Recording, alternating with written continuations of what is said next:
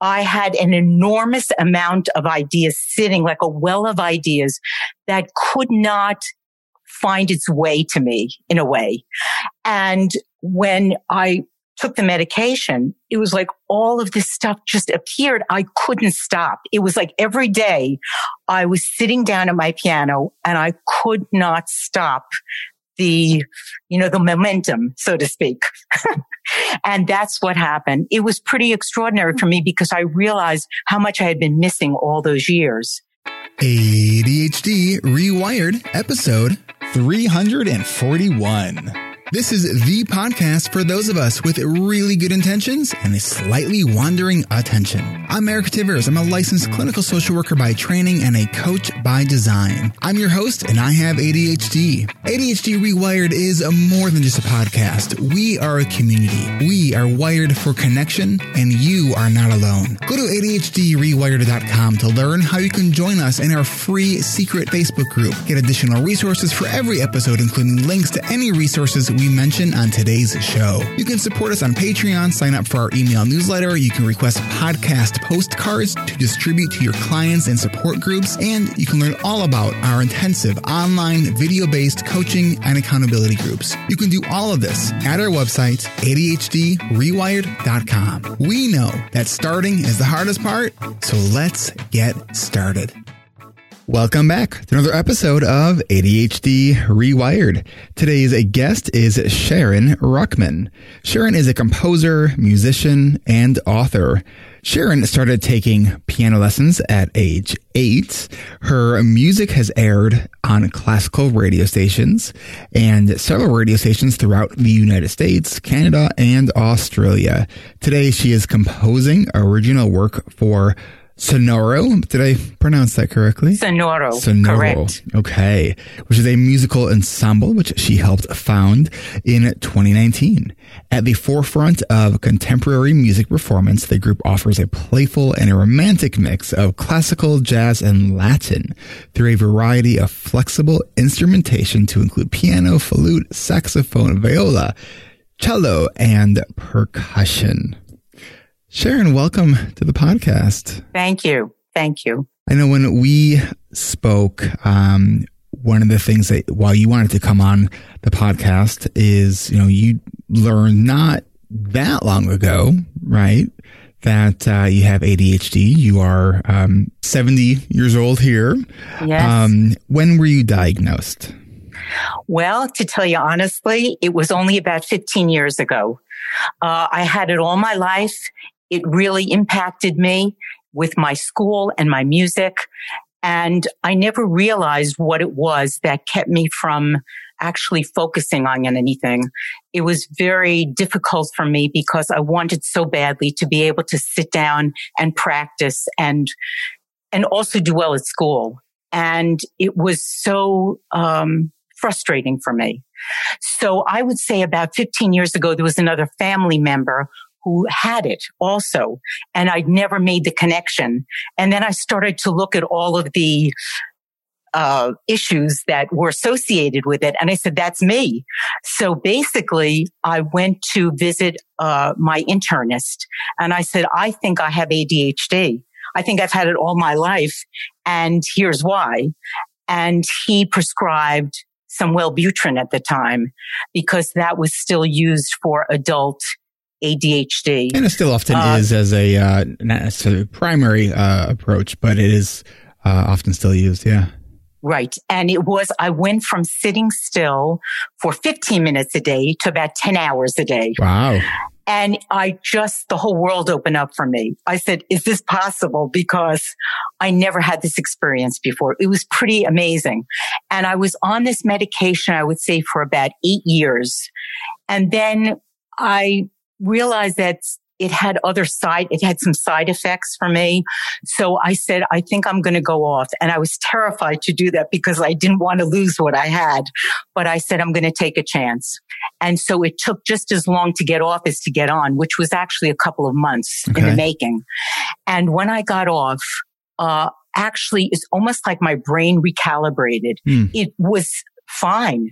I actually continued to write and to be productive. and it was like nothing had ever happened. Hmm. It was pretty extraordinary. Um, so I've been off it now probably, I would say, uh, six or seven years now. And I've been writing more than ever. wow. Wow. Okay. Yeah. So, um, I want to, you know, a couple of things that I'm curious about. So in your 50s is when you were diagnosed after yes. a family member uh, realized that they had it and you kind of related very much uh, to to those um, the symptoms that that your family member was describing. What were some of those those symptoms? Yes. So I would say there were several. Uh, associated with the ADHD for me was not only the fact that I was not able to focus on anything, but I had impulsiveness. I also experienced depression, a lot of depression. Uh, I would say that I also had some signs of OCD with it, which were really affecting me because you know, it takes over your thinking mm-hmm. and it's very difficult sometimes to uh, just think properly. Um, it just gets in the way sometimes. And uh, I would say those were the main things. I'm sure there were other things, impatience, things like that. Uh, but I would say those were the main issues for me. How did the impulsiveness kind of show up for you? That has pretty much gone away. Yeah. Yeah, it really has. And, and by the way, the other thing that actually happened with this, which I didn't mention, is that I had words were that were being mixed up. So, uh, there was first letters of words that got almost, um, how do I say, one letter of a word, say the first letter, mm-hmm. was sometimes confused with this, with the first letter of the second word. And they almost got uh, they almost tra- traded places. Mm. I know it's kind of hard to picture, but the thing is that I was very self-conscious about it and I wouldn't even talk in class mm. because there was something in my speech that also was not, it didn't flow. It was very hard for me to think clearly. It almost sounds like dyspraxia. It was something else. I don't know, but believe it or not, with the Wellbutrin, when I actually got off, it was fine. Huh. That's a that's a really unusual presentation. You know, it's it it's, really um, was. You know, you, you mentioned how uh, you feel like after the medication that you were on for about seven or eight years, um, that like things continued uh, on the positive trajectory, um, which really, as you said, is extraordinary, and it, and it really is because that's not typical. I know. That's not I know. Typical. I can't. My husband is a physician and I asked him about it and he said it was almost like your brain just adjusted to the new brain. It was like it just, he says it's not usual, but somehow or another, that's what happened. It just, as huh. I said, recalibrated itself. And I, I am actually so grateful because there were so many issues that even if I have still a few remaining, I feel so grateful that huh. I can be productive. That was the big one for me. You know, so many, especially with with specific with ADHD meds, aren't studied past the age of fifty five. So, like, we just don't know. Like, is this something that is just unique to you? Is this something that is know. could be occurring in an older population? I mean, it's inter- you know, interesting, but fantastic. I mean, it's, it's amazing. Yeah. It's amazing because that was the thing that I was so feared of losing was my focus. That was the biggest because more than anything, I needed to get back to my composing and I just couldn't, you know, imagine that I would have lost that. I would have had to rethink taking the medication again. Hmm. hmm. So you mentioned that you started uh, music lessons when you were about eight years old. So right. you were an undiagnosed kid with ADHD, yes. and uh, and you said prior to the medication in your fifties, you hadn't been able to sort of sit still for more than fifteen minutes. Right. Right. Right. How did you practice? Well, I didn't practice very much. the problem. I was lucky because I had, at least my teachers told me I had a lot of ability and talent. So I could kind of get away with things a little bit. I mean, I would say I could, I mean, more than 15 minutes is probably an exaggeration, or I should say 15 minutes or less. But the, but the point is that I couldn't access all of the ideas that I had inside that I want, that would help me to compose, uh, and to really sit down and be able to work through a piece, uh, completely. And that's what I discovered when I went on this Wellbutrin. All of a sudden, I wrote five CDs in five years. I had an enormous amount of ideas sitting like a well of ideas that could not find its way to me in a way. And when I took the medication, it was like all of this stuff just appeared. I couldn't stop. It wow. was like every day I was sitting down at my piano and I could not stop the, you know, the momentum, so to speak. wow. And that's what happened. It was pretty extraordinary for me because I realized how much I had been missing all those years mm. and never had a chance to, to, to, to get out, you know, so to speak prior to the medication, did you have a hard time just like sitting down to start working on music and writing? I did. And that's why I felt this huge void inside. I felt such emptiness because I knew what I wanted, but I couldn't get to it. And that was really very sad for me, very depressing, very frustrating. And I just didn't, I knew that there was some place not far away that if only I could reach that, that place, and get over, like jump over the fence a little bit, I would be there, but I couldn't get, it was like physically and mentally couldn't get to that place. It was, it was hard. You know, it's interesting because I, I've spoken with, with, uh, numbers of people who, who are in their 50s or 60s and say, you know, I've, I've made it this far. Like, why, why does it really matter to, to oh. know, get, to even get the diagnosis? Like, what, what is it going to matter? You know, and I think that huge. Wrong, wrong, wrong, because this is for me, never would I imagine, or even if I had, let's say, a choice that obviously I'd rather have this happen 30 or 40 years ago. But the point is, this is when it happened for me and I have to take it and you know, just grab it by the horns, so to speak, and just say, this is my time. And I have to now be as productive as I can, almost make up for lost time. But I just feel that this is my time to do it. And if I have the opportunity, this is for me life beginning, you know? Wow. Wow. Hmm. You, you said that also uh, prior to uh, the diagnosis. You said you also had um, OCD like tendencies or OCD like right. symptoms. Uh, can you can you describe that a little bit more? Sure. So it's almost as if my something, and it's very hard to describe, but it's almost like ideas you get in your head. They almost become like this controlling factor. They take over and they almost tell you you can't do something. And it's very, you're always kind of, it's like a battle. You're always fighting it.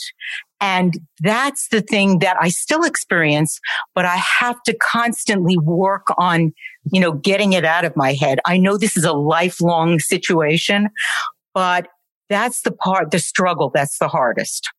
You know, I, I refer to that, that, that negative voice as our itty bitty shitty committee. right, right. And then it, when that goes away, then another one comes along. There's always something that that the the mind clings to. It could be one incident 25 years ago, but it keeps coming back mm. if you don't find a way to let go of it. That's the hardest part.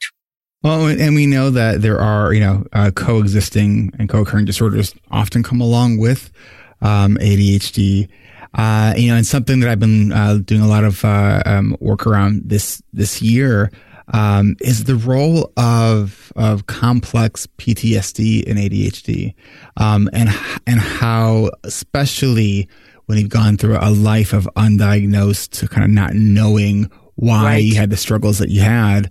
Um, right. And it's, right. it really is, it is, it is a, a deep layered onion that I keep pulling back and I'm like, wow, like it this is. is such a, a, impactful thing. I think the more we understand the role of of uh, traumas throughout our life, um, I think right. it's also a really helpful thing to explore.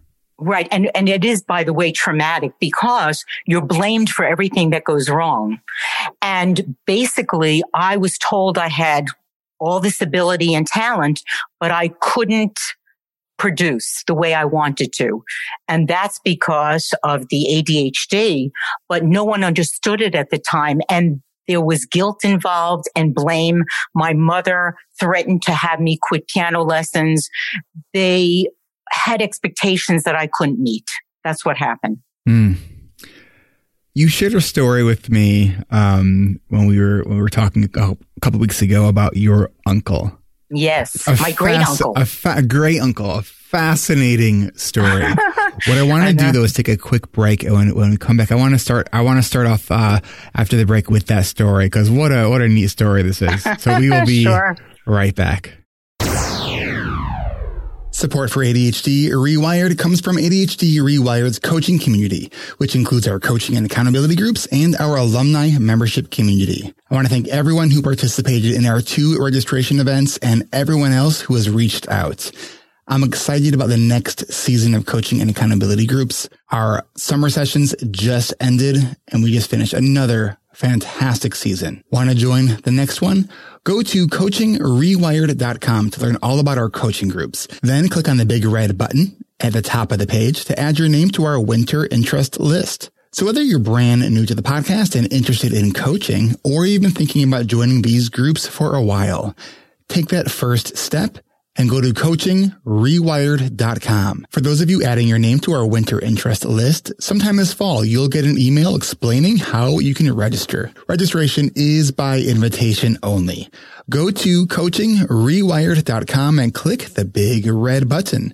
That's coachingrewired.com.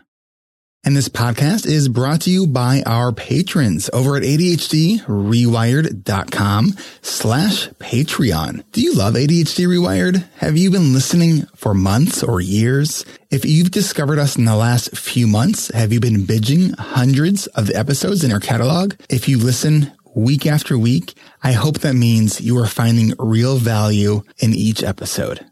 While podcasts are free to you, the listener, this podcast costs around $700 a month to produce, and that doesn't include the cost to replace equipment as needed. If you are in a position to show your support for this podcast financially, you can do that by going to ADHDrewired.com and click the Patreon tab at the top of the page. Whatever you can give, I appreciate your support. And when you support ADHD Rewired on Patreon, you get cool perks too, starting at just $5 a month. More and more patrons are becoming patrons because they want to take part in our monthly coaching calls, which you can do at just $25 a month. For those of you who have been giving at the $25 a month level, your next group coaching call is on Tuesday, September 22nd at 1 p.m. Pacific, 4 p.m. Eastern. If you are listening to this podcast on the day it came out, that is today. Our group coaching call for our patrons are every fourth Tuesday of the month at 1 p.m. Pacific, 4 p.m. Eastern. And if you give just $10 a month, you can get access to the recordings of those coaching calls, plus a bunch of other extra content like webinars and occasional recordings of me playing piano. Plus, if you would like to get ad free episodes for just $5 a month, let us know by voting on our Patreon page at ADHDrewired.com slash Patreon. But if right now you are not able to support the podcast financially, which I totally understand, consider leaving a review on your favorite podcast player. That support helps other people find this podcast. All of your support is appreciated. To become a patron, go to ADHDrewired.com slash Patreon. Patreon is P-A-T R E O N. That's ADHD rewired.com slash Patreon. And thanks. All right, we are back with Sharon Ruchman. So, Sharon, tell us the story about your uncle, great uncle, who was a virtuoso. T- tell us the story. Violinist, violinist. So, he, Rudy was the only serious other serious musician in the family. And when I was growing up, I heard a lot about him. Unfortunately, and tragically, he died at age 25 at the Chicago World's Fair in one of those sightseeing planes on his way to LA. He was doing some gigs there. He was actually a concert master on one of the radio stations in LA. And, uh, everything I heard about him just so enthralled me. I wanted to know more about this man. And so growing up, I heard little bits and pieces of him. And then when I was older and also dealing with ADHD, of course, I became more involved in doing research on him. But let's go back 25 years ago. And 25 years ago, for some reason, I received his sheet music. And this was a relative who lived in my, in Connecticut. And they had, because they had a connection with uh, their mother and Rudy. It's a long story, but the point is there was sheet music there. They dropped it off one day and I touched it and I just felt it. I wanted to know what that, what the, what that was like to mm. have that sheet music that he played. So that was the beginning of Was the this. music that he played or that he wrote? No, he didn't write anything. He played from the sheet music. And when he concertized, he used a lot of that sheet music in his, in his recitals, in his program. So anyway, after that, over 25 years, imagine there were other things that started coming to me. There were relatives. So Rudy's brother's sons and second cousins who had documents of his. Matter of fact, one of them had about 150 documents. His father was also a violinist, not very serious, but he saved everything of Rudy's. So I've obviously connected with those people and there were documents of the violins he purchased and photos of Rudy and his recitals and everything that I could possibly think of. Uh, there were letters between my grandfather and Rudy when my grandfather was trying to make a go of it in the country and Rudy supported him. And I said, I need to know more about this man. So I did my own research and I did about three years of research. At the end of that research, a month later, because I had written a lot of blogs on my website about Rudy, when the research ended, I heard from an unknown person. This was a young woman who had just purchased a viola on Etsy. And remember, my great uncle was a virtuoso violinist, but his first instrument was a viola. And she, in that email, presented pictures of what this viola looked like. One of the things was a photo and it was a photo of Rudy's original, it was an original receipt that was in the viola case of the purchase done in 1923. Under that was a chin rest of that Rudy had on his viola. And in it was etched Rudolph Fuchs, 1920. I said, I need to buy this instrument immediately. Okay. So I arranged to buy it and it was a beautiful instrument. Matter of fact, it was perfect for me because it was the right size. A lot of violas can get very large. This one was quite small, which was perfect because I think he played it when he was 10 or 11 years old. Anyway, my daughter said to me, mom, you realize you have to play this instrument. And I said, you're right, because I play the cello and the piano so I'm taking lessons now. Uh, I'm into my fifth year of playing, but it is stunning, this instrument. And I have a wonderful teacher. And a year later, I received another email from someone that I didn't know. And this man found me and he told me that he had a recording of Rudy's, uh, one of, one of two, uh, recordings that Rudy had, 1929. And he actually was a record collector and he found it somewhere on a table in New York.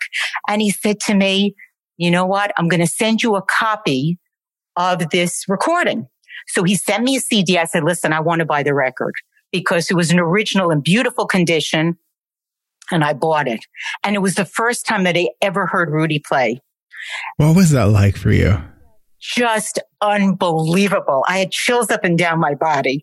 He was such an, he had such emotion in his playing and he, you could tell that he was just a good person in a way because there was such feeling in his playing. And then what I decided to do is I said, I need to write a book about this man because I need to tell the story. It was so amazing.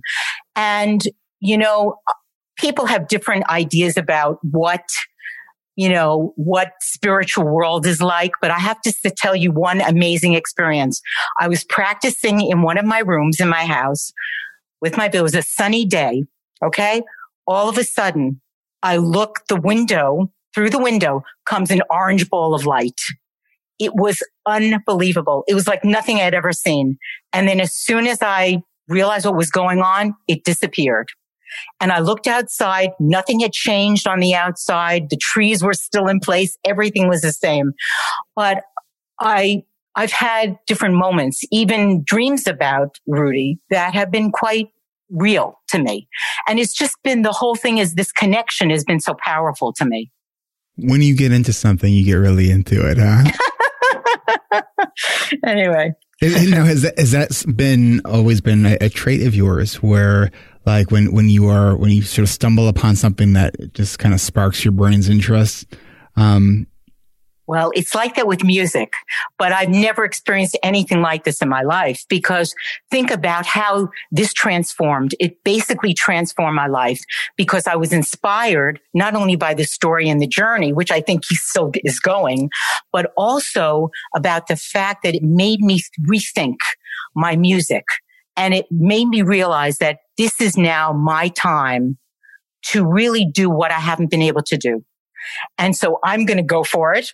I'm going to play the viola. I'm going to write like crazy and I'm going to form a group and I'm just going to do anything I can to make music in- exciting and fulfilling again. That's what I want.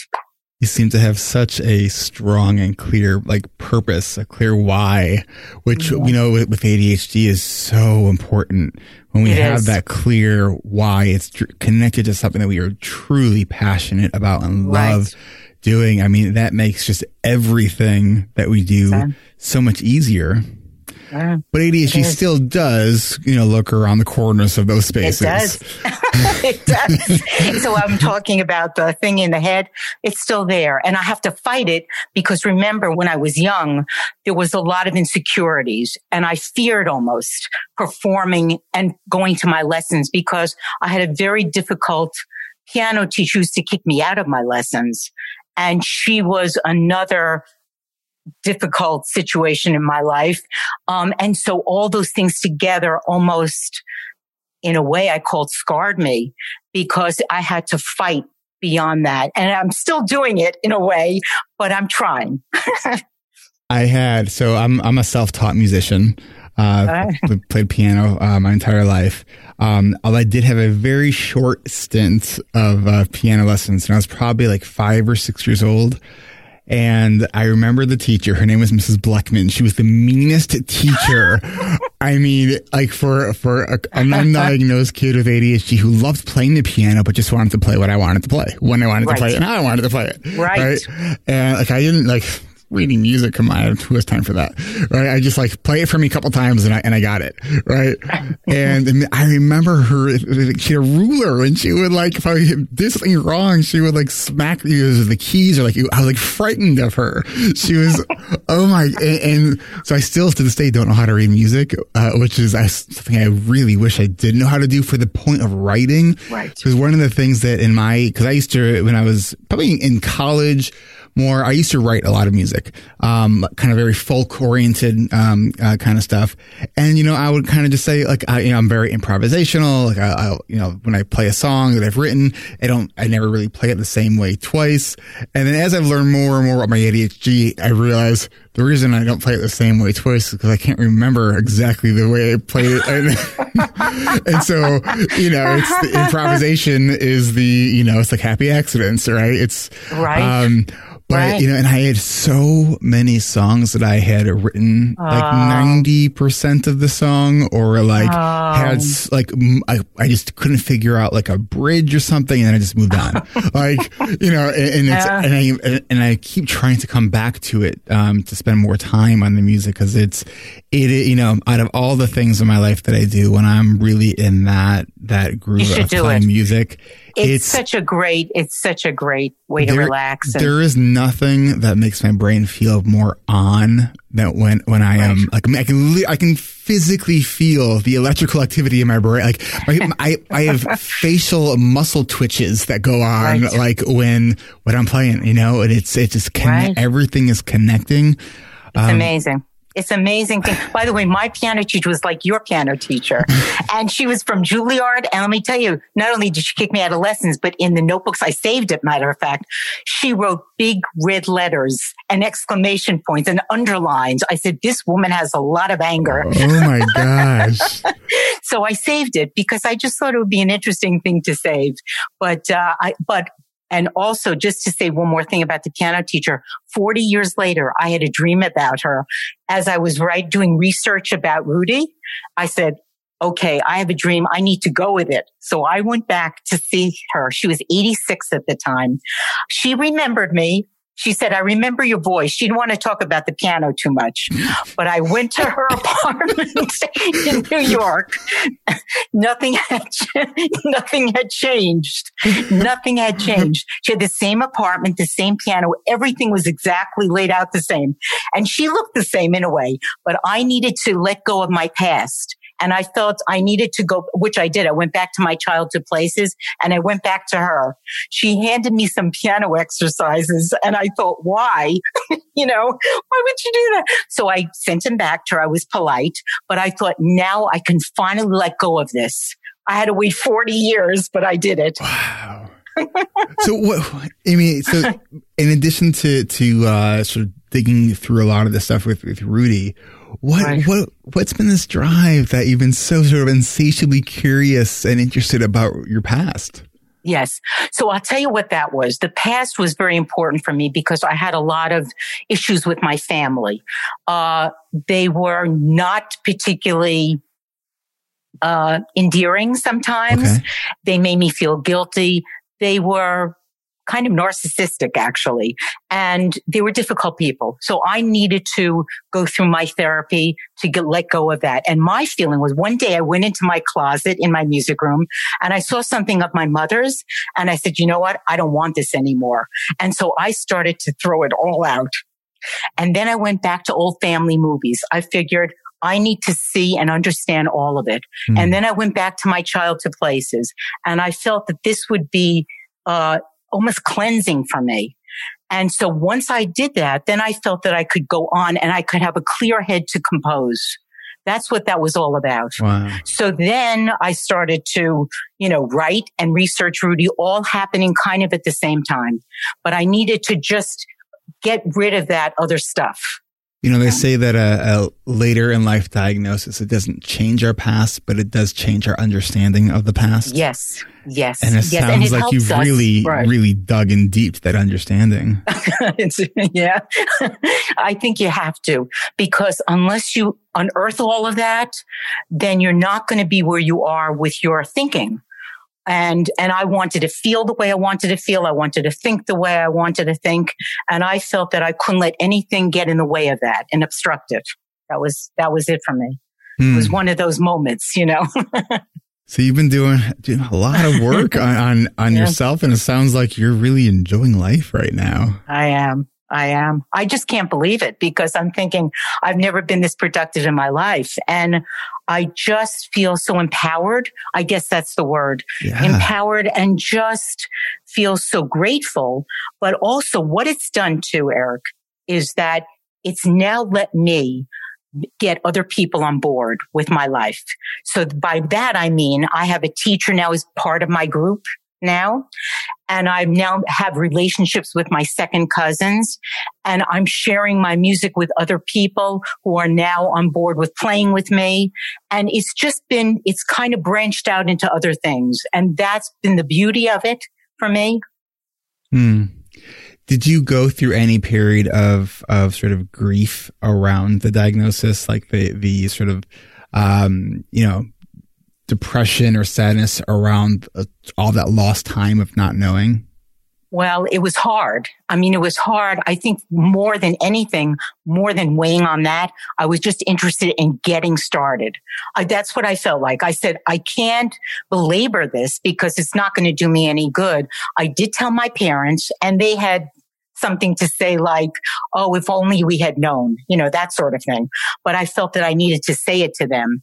But I think once I knew that I was getting what I needed from the medication, I felt there was no way to go back anymore. This is it, just moving forward, you know, mm.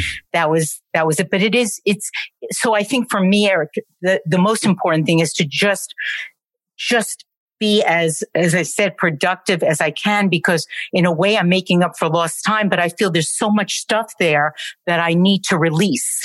And that's what I'm trying to do now. You know, wow, sounds like you're, uh, quite, quite prolific in, in uh, what, what yeah. Um, all right, let's take a, a, quick break. When we come back, um, uh, I'd like to maybe dive into maybe some of your process as well as how you manage some of the challenges that certainly do come with having Okay. ADHD. Okay. All right, we will be right back. If you are new to this podcast, I want you to know that we have two other podcasts on the ADHD Rewired Podcast Network. Check out Hacking Your ADHD with Will Curb every Monday. Join Will as he explores ways that you can work with your ADHD brain to do more of the things that you want to do. The latest episode that came out yesterday is about building gratitude. Check out his latest podcast and subscribe to these short, mindful ways to hack your ADHD. It might be the best 15 minutes you spend all week. Go to hackingYourADHD.com for show notes and to subscribe. And every Friday, check out ADHD Essentials with Brendan Mahan. Brendan's podcast is kind of like this one with a focus on families, parents, and educators. And you can go to ADHDessentials.com slash parent groups to learn more about Brendan's parent groups. Both podcasts, Hacking Your ADHD and ADHD Essentials, are both part of the ADHD Rewired Podcast Network available to everyone, everywhere you consume podcasts. And you can join me and the host of Hacking Your ADHD, Will Curb, and the host of ADHD Essentials, Brendan Mahan, for an hour of live Q&A. October 13th at 1.30 p.m. Eastern. Go to ADHDrewired.com slash events to register for this and upcoming live Q&As. Join us every Tuesday of the month at 10:30 a.m. Pacific, 1:30 p.m. Eastern for an hour of live Q&A. Register for free at ADHDrewired.com slash events. That's ADHDrewired.com slash events. Or just come to our website and click on the events tab at the top of the page. Join us for our next live Q&A on Tuesday, October 13th at 1:30 p.m. Eastern. We hope to see you there. And if you want to ask us a question, please be in a quiet space and lock up your kids. I mean, put them in a place where it's quiet so we can hear your question clearly. That's ADHDrewired.com slash events. All right, we are back with Sharon Ruchman. All right, so Sharon, tell us a little bit about like some of the some of the challenges with ADHD that you still experience and how you manage those. Yes. So I think for me, the, the largest one actually is what we had spoken about before, almost like the OCD component, which is fighting this kind of negativity. Because I did have so much negativity growing up that that adds to the issue. And so I feel sometimes almost worried sometimes about doing the right thing. Like even at my lessons, I want to, I want to be not only do well for me, but also do well for my teacher. And because of that, it puts a lot of pressure on me. And that makes me feel sometimes very uptight and doesn't let me relax and Ah. actually enjoy the music that I should be enjoying. And that's sometimes a struggle. And I go back and forth with this. This is no easy answer. I try to talk to myself a little bit. I try to understand that it's really about music. It's, I'm not studying to be you know, uh, a, to, to have a debut at Carnegie Hall. I just want to just enjoy it. And I have to let go sometimes of that, let my guard down, so to speak, and just enjoy what I'm doing. And that's always that kind of fight that goes on uh, with me. That's the hardest thing for me now. Do you think some of it is like a, almost like perfectionism? Um, that, that- Yes. Yeah. yeah. Yes. Yes. Because I do expect a lot of myself. Unfortunately, I couldn't achieve the way I wanted when I was younger. But now, uh, I'm, I'm getting to that place where, I mean, I'm getting what I want, but there are those moments, especially with performance or even having a lesson because it's important to me to do the best I can. And when I feel like I've, I haven't for some reason, even though the teacher thinks I have many times over, I don't see it. I don't see what I have. That's, Mm. that's the problem. I don't appreciate it sometimes. Mm. And that to me is that that's the intersection of the you know unrecognized ADHD and all the the feedback we've gotten uh, over years and years. Um, Right. So since you are still taking lessons and, and you, so you you practice, do you now like are you pretty regimented about your practice? I am every day. Every day. And I never knew what it was like to practice for two hours, but I said, wow, this is great. So I practice an hour and a half to two hours every day and I'm prepared for my lessons. Um, and now what's happened out of this is an outgrowth of my lessons. I've written 20 viola duets. So I want to actually publish those because my teacher and I really enjoy the duet experience and I love to go to a lesson and have something new to play with her. Uh, and we're actually working together, editing, doing all of that to kind of prepare for some sort of publishing thing if we can do it. But that's, that's the whole idea. I, I've gone in a lot of different directions here, but I think that it, it, I just have to again, just go easy on myself sometimes and say, it's okay not to be perfect. It's okay to just, you know, just play, just play and enjoy. And, and that's something I still have to overcome in many ways. Um, and I wish I could because I envy, let's say this, the people who can get up on a stage in Carnegie Hall or Steinway Hall and play in front of you know, thousands of people and feel so utterly relaxed about it. I said, how is that possible? I would love that. Mm. You know, but that's the one thing I envy. But if I could just go to my lesson and feel, and I'm getting there, I'm getting there, but it is a struggle sometimes. So, um, going back to, to, practicing, so you, you practice an hour and a half to two hours a day. Right. Um, do you do it at like the same time every day? No, no, no. I go in and out. So sometimes I'll practice something and say, you know what? I mean, then I get in the mood to play later on in the day. I go there several times during the day, like I do with my music. I just, you know, play something I really love. And then I say, you know what? I think I'm going to play it later on, maybe before bedtime because I just really enjoy it. It's the thing is I've learned so much. Um, and also the experience of having played the cello and the piano has helped me to really uh, learn this instrument. And the funny thing about all this is, Eric, it's in a different clef. It's an alto clef, the viola. So it's a, a note away from the G clef. I feel very comfortable. When I first picked it up, I would say the first even few months, I knew where my fingers should go. It was almost like I just knew where they should go. And it felt very comfortable for me. And maybe it's because I've taken other instruments, but I just felt that this was so important that I make that connection, not only with Rudy, but also to just have something who would have known at age 66 starting a new instrument. wow. Yeah, that is, that is something. Um, hmm. It's possible. That's the other thing. It's possible to, to learn an instrument, even to go back when you were like eight or nine and people quit, they should go back because all that stuff they retain. It's still there. That's the thing that people don't realize. Everything you've learned is still there. You have to, you have to pull it out, but yeah, it's still there. Dust it off it's a little bit. There. Yeah. So, what about other things that are not uh, music related? Uh, how, how do you get by with stuff that's whether it's uh, you know um, housekeeping, paying bills, uh, you know those those kinds of like stuff that you know we're supposed to yeah. be able to do as adults. Yeah, so I do. I'm doing all of that. So I'm doing. Uh, I actually help my husband in his practice a little bit, so I have that paperwork to do, and um, then I do the cleaning and I'm doing cooking for two guys. And that's a lot of work, uh, and shopping. And, um, I don't know what else. I just feel like, um, and reading in between. So I would say that's how I fill my days. I mean, it goes, the day really goes. There's a lot of stuff going on, you know? So I'm trying to get a, a other than uh, having sort of difficulty with focusing prior to the, the diagnosis and, and prior to uh, your your seven or eight year stint on medication.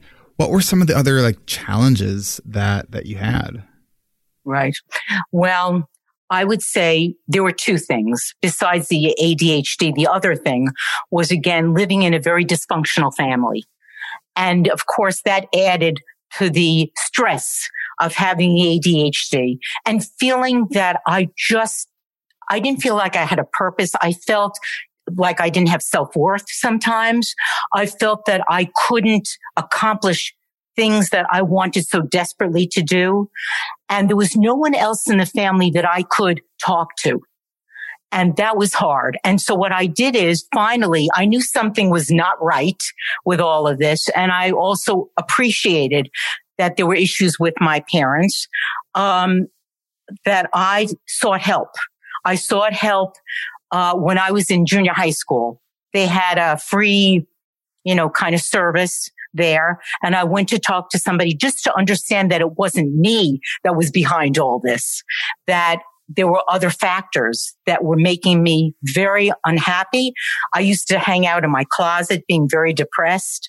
Um, I felt there was no hope sometimes. It was really very hard for me. I just, uh, sometimes I felt like I wanted to run away.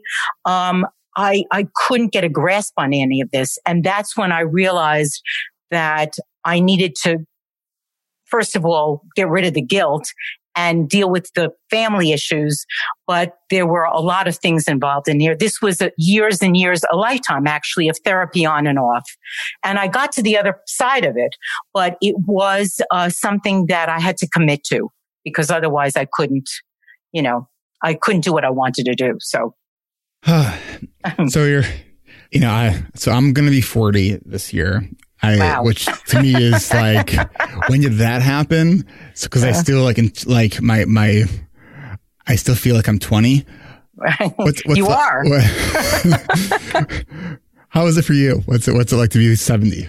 I can't even imagine. Honestly, when I say that, I don't, I don't appreciate that. It doesn't feel like that to me at all because I guess there's 70 year olds who feel like they're really getting on and they have no energy and they can't do anything.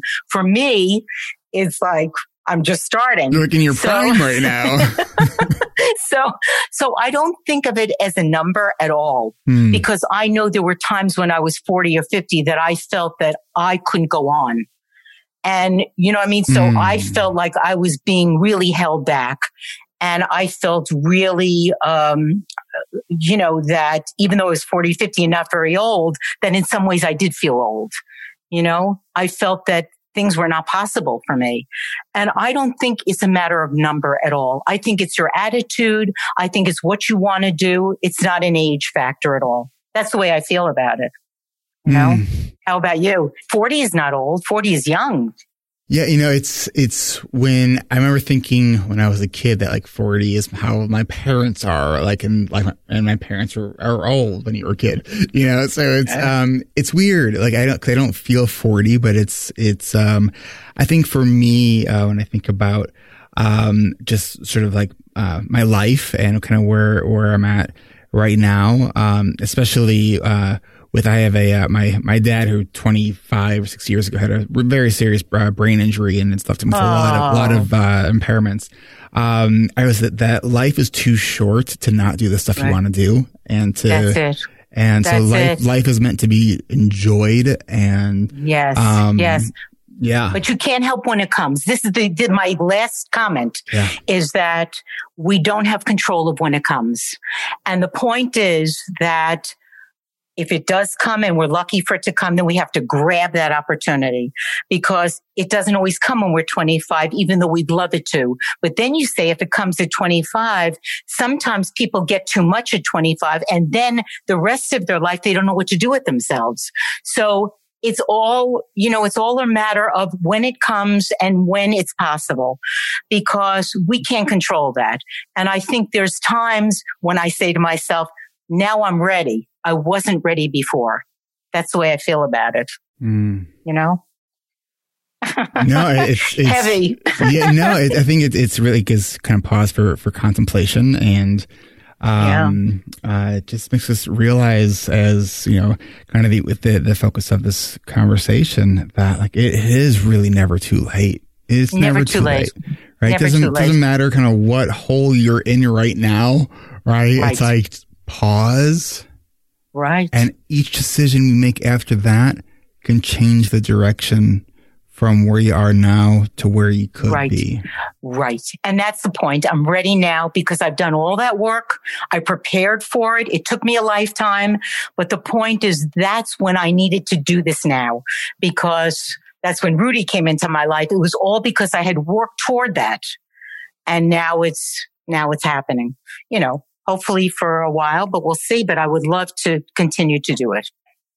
Uh, Sharon Ruchman, is there anything else that you would like to share uh, with with listeners? And uh, also, please, if you would share with how uh, how people can kind of find out more about you and maybe hear some of your music.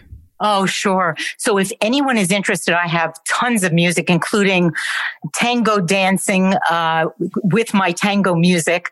I have a lot of my recent album that I just did MP3s of uh, jazz, blues, uh, rock. It's just a combination of things. Uh, you can see it all on www.sharonruchman, R-U-C-H-M-A-N.com. And uh, I feel very grateful to be on the show. And I thank you so much for letting me be here. And also to say to the audience to follow your dreams, to follow your dreams. Whenever that happens, follow them. Sharon Ruchman, thank you so much for uh, spending this time with us. And uh, thank you. We will, uh, we'll let the music play.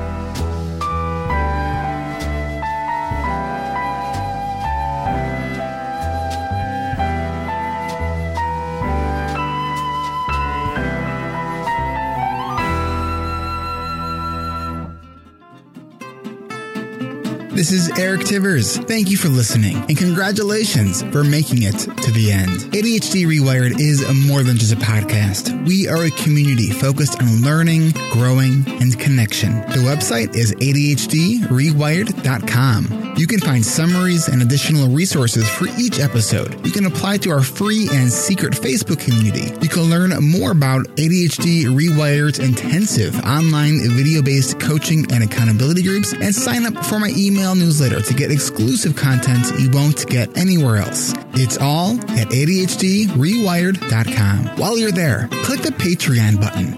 If you're a regular listener and you're still listening to my voice, consider making a monthly contribution by becoming a patron through our Patreon page. If you are able to financially support my work, it would mean a lot. This show is free to listeners, but it is not free to produce. And patrons get really cool perks. You can follow me on Twitter at Eric Tivers. You can like our Facebook page at facebook.com slash ADHD Rewired. If you're a coach, therapist, or related professional, connect with me on LinkedIn at linkedin.com slash Eric Tivers. You can also subscribe to ADHD Rewired on YouTube. And you can subscribe to ADHD Rewired on YouTube and see select interviews and some other videos I've posted. Podcasts change lives.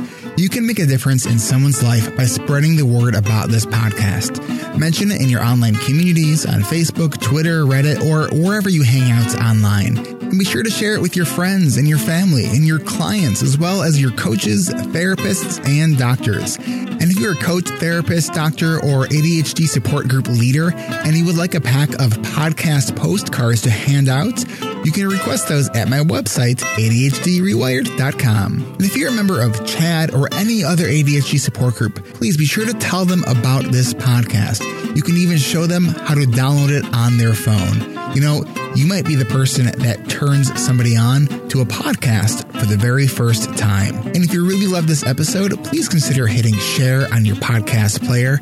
I'm only one person, and I count on you to help me spread the message. One of the biggest things that you can do to support this podcast and to help other people discover it is to leave an honest rating and review on Apple Podcasts, uh, Stitcher, or any other podcast app that accepts ratings and reviews. And don't forget to hit subscribe on this podcast on your podcast app so new episodes are automatically pushed to your favorite podcast app. Looking for more ways to listen and learn? Get a free audiobook and a 30-day free trial at audibletrial.com slash ADHD rewired. Not sure where to start? In no particular order. Check out Atomic Habits by James Clear, The Body Keeps Score by Bessel van der Kolk, 10% Happier, and Meditation for Fidgety Skeptics. These are both by Dan Harris. Change Your Questions and Change Your Life by Marilee G. Adams. The One Thing by Gary Keller and Jay Papasan. Procrastinate on Purpose by Rory Vaden. The Four Tendencies by Gretchen Rubin. Do you have trouble asking for help? Listen to The Art of Asking by Amanda Palmer. It's one of the best produced audiobooks I've ever heard. If you're looking for something a little bit more, say, magical, I unexpectedly fell in love with the Harry Potter series. And I don't usually listen to those kinds of books, and I loved it. And of course, if you haven't yet boarded the Brene Brown bus yet, check out Brene Brown's books, starting with The Gifts of Imperfection, Daring Greatly, Rising Strong, The Power of Vulnerability, and if you're an entrepreneur or a leader in any capacity, check out her 2018 book, Dare to Lead. And Brene still is my most wanted guest, so if you know Brene, you would be so kind to make that connection for me, I would be really, really grateful. You know who else I would like to have on the show? You.